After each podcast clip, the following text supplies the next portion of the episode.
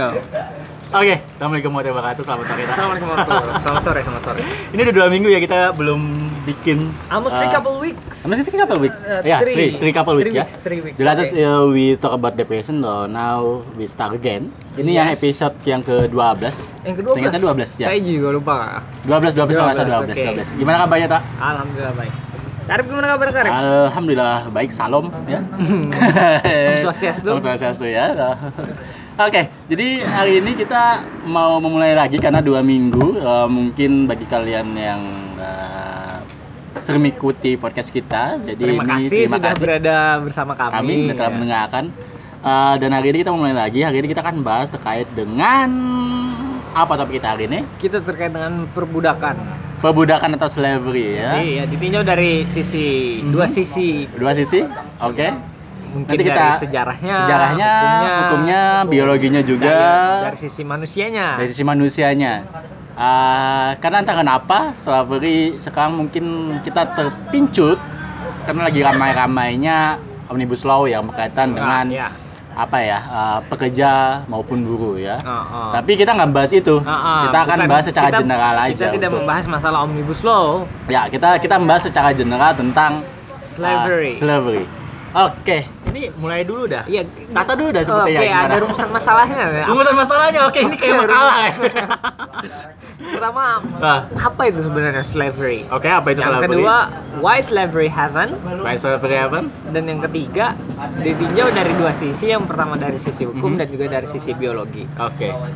Oke. Hmm. Menurut Karib sendiri, bagaimana slavery itu? Eh, apa itu slavery? Ini saya nggak punya definisi yang mutlak dalam Oke. slavery, perbudakan. Tapi yang bisa saya pahami, eh, mungkin di otak saya, pandangan saya, yang namanya perbudakan itu ya eh, adalah hal-hal yang sifatnya gue bisa lakuin apa pun kepada lo, yang penting gue udah bayar lo, atau malah tidak dibayar gitu. Oke. Yang penting ya udah, kau di tangan saya nih segala keputusan hidup di tangan saya itu Oh, perbudakan. Oke.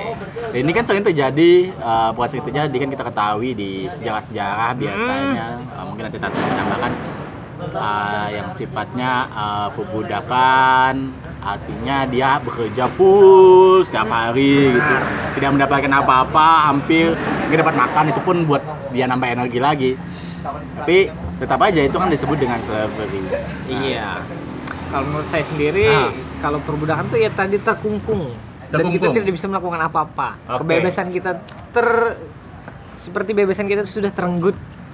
Nah, itu dalam konteks saya, itu secara literalnya. Jadi teralnya dan modernnya kayak seperti mo- itu juga ya. Yang modern seperti itu akan tetapi lebih tersirat lah. Lebih tersirat oke. Nah, dengan misalnya Ya. contohnya Ah. tidak tidak menjudge by- uh, para para pengusaha atau apa pun Oke. seperti kontrak Oke. mungkin nanti diberi reward and anything Mhm, mhm. ya kon- jadi terasa terikat secara moral Oke. dan juga secara secara hukum Hmm, nah itu oke. dia konteks perbudakan yang dalam Hmm. pikiran saya Oke, dan modernnya, kalau Modernnya. kita sering melihat di media sosial, para karyawan-karyawan apa para pekerja ini sering kita lihat di suatu akun media sosial, Hmm. kita sebut aja misalnya Twitter kan dia Oh. menyebutnya sebagai, weh budak korporat ini Iya. kan, istilahnya kan budak korporat gitu, yang di mana yang bisa saya tangkap mereka mendefinisikan itu adalah orang-orang yang kerja full, misalnya Kerja sampai malam Hmm. dari perusahaan. Hmm. Padahal mereka juga dibayar gitu, tapi kan Ah. yang mereka yang benar-benar eh, apa ya?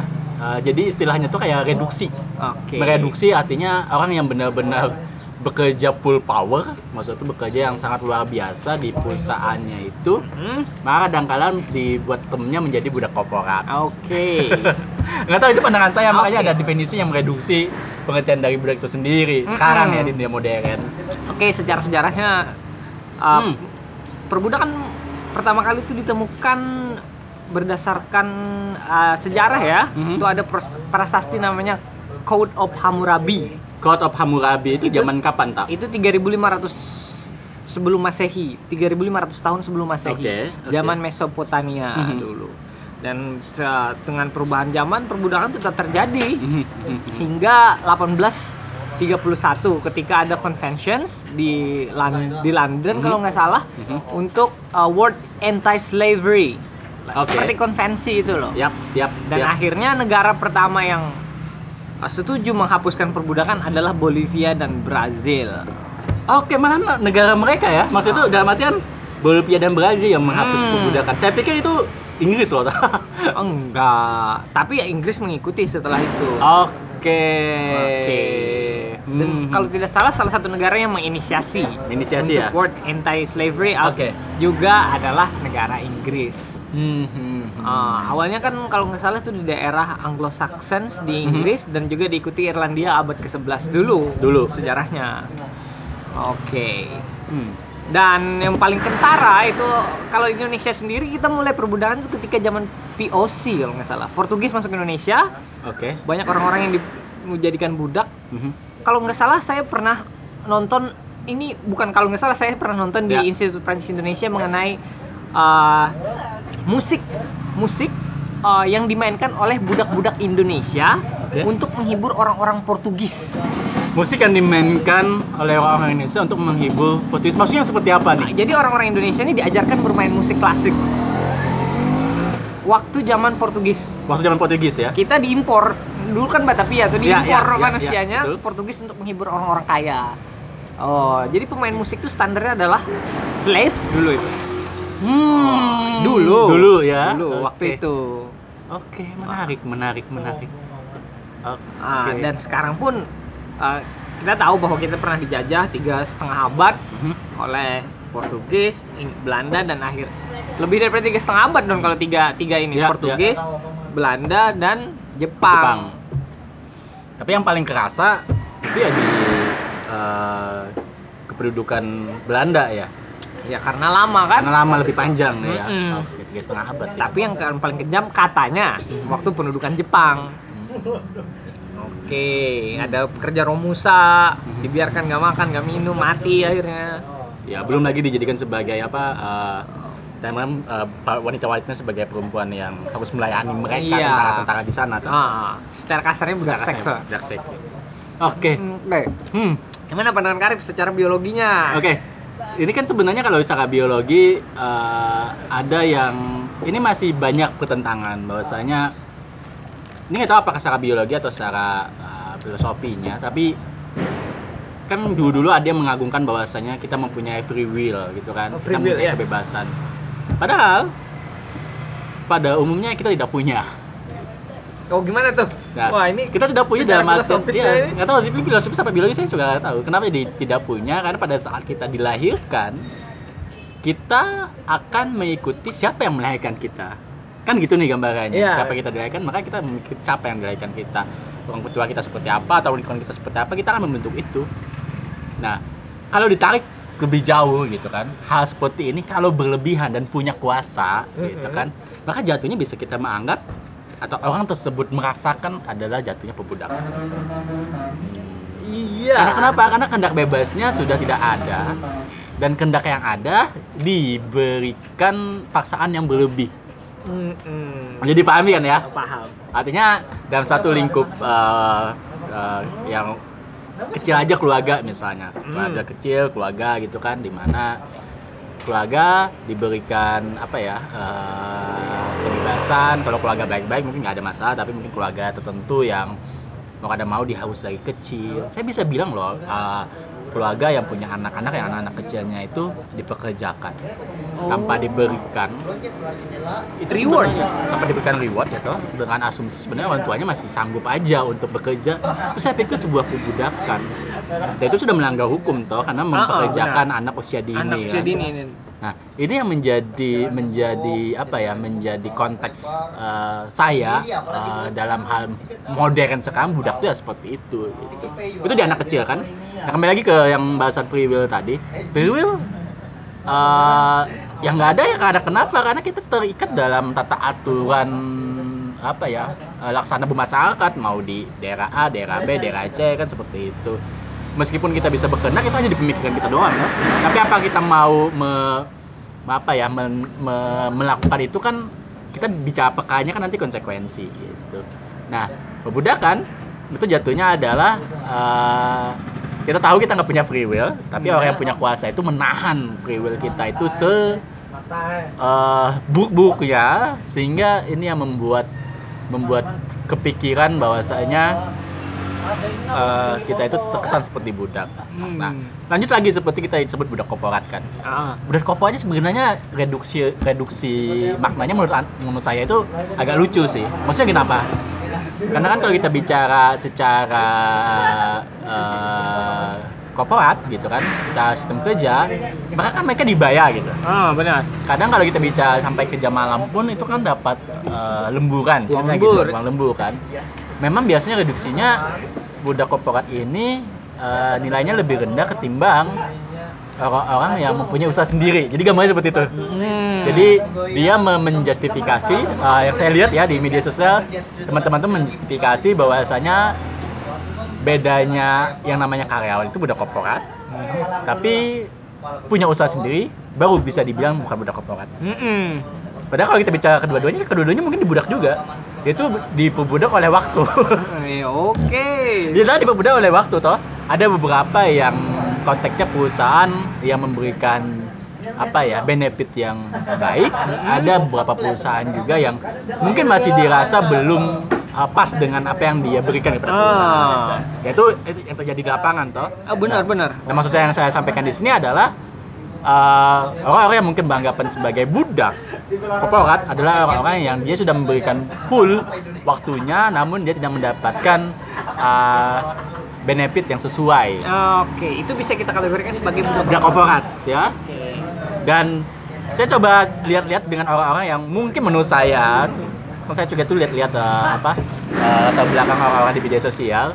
Saya pikir yang menyebutkan itu memang ada tipikal orang-orang yang menurut saya sih dia tidak mendapatkan benefit yang lebih dari perusahaannya, makanya disebut dengan budak korporat. Gitu. Oke. Dan dia tidak punya nilai jual yang berlebih juga untuk untuk untuk apa ya untuk misalnya dia mau pindah ke tempat yang lebih bagus atau dia tidak masih belum mempunyai keberanian yang lebih juga untuk buka usaha sendiri Oh, oh. jadi dia bisa mendapatkan budak-budak misalnya kan jadi kembali gitu kan karena kan dalam kita kita bisa pahami kan eh, konteks kehidupan itu yang punya kuasa dia bisa mengatur kehidupan kan Oh. kayak gitu yang punya kuasa bisa mengatur hukum kita bicara aja hukum kan bicaranya adalah hukum itu dibuat oleh yang punya kuasa gitu benar. kan dijalankan oleh semua orang gitu kan siapa yang berkuasa itu yang akan membuat aturan Benar sekali. jadi itu saya gabungkan tadi antara biologinya juga dengan ininya eh, gambaran di lapangan tentang istilah dari budak korporat. Jadi saya lebih merujuk ke, ke istilah ini karena modernnya kan eh, konteks budak ini kan sekarang jatuhnya kepada teman-teman atau rekan-rekan pekerja.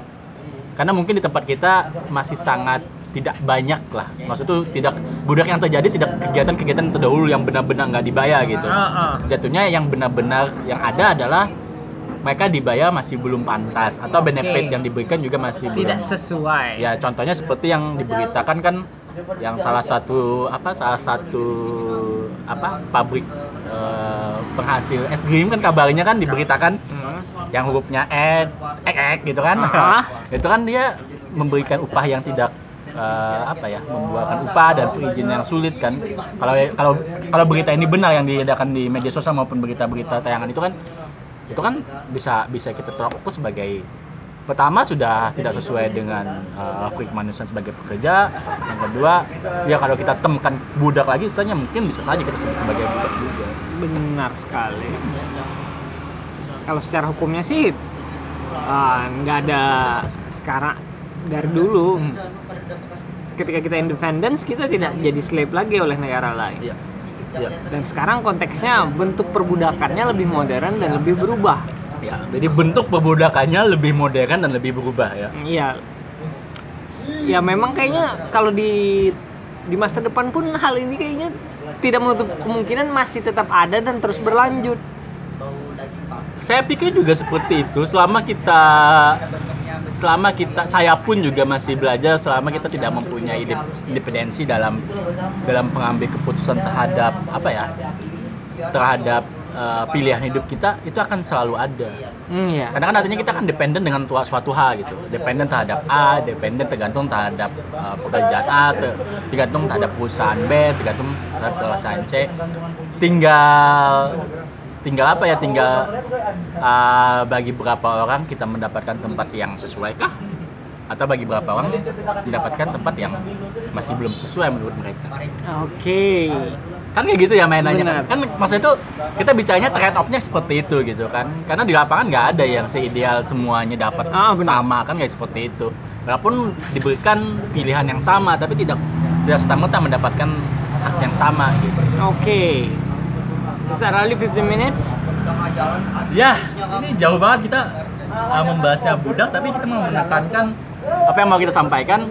Mungkin fokusnya di sini adalah istilah dari perbudakan di ranah apa ya korporat ya Hmm. sebagai seorang pekerja uh, seperti yang kita telah singgung di awal bahwasanya pemahaman tentang istilah ini uh, sampai saat ini masih semakin banyak Mm-mm. semakin banyak di media sosial khususnya uh, yang menjustifikasi bahwasanya kalau anda masih bekerja di suatu perusahaan maka anda disebut dengan budak korporat. Jadi Iya. kalau anda punya usaha sendiri anda bukan budak korporat. Padahal kan tidak sesederhana itu. Tidak sesederhana itu. Oke.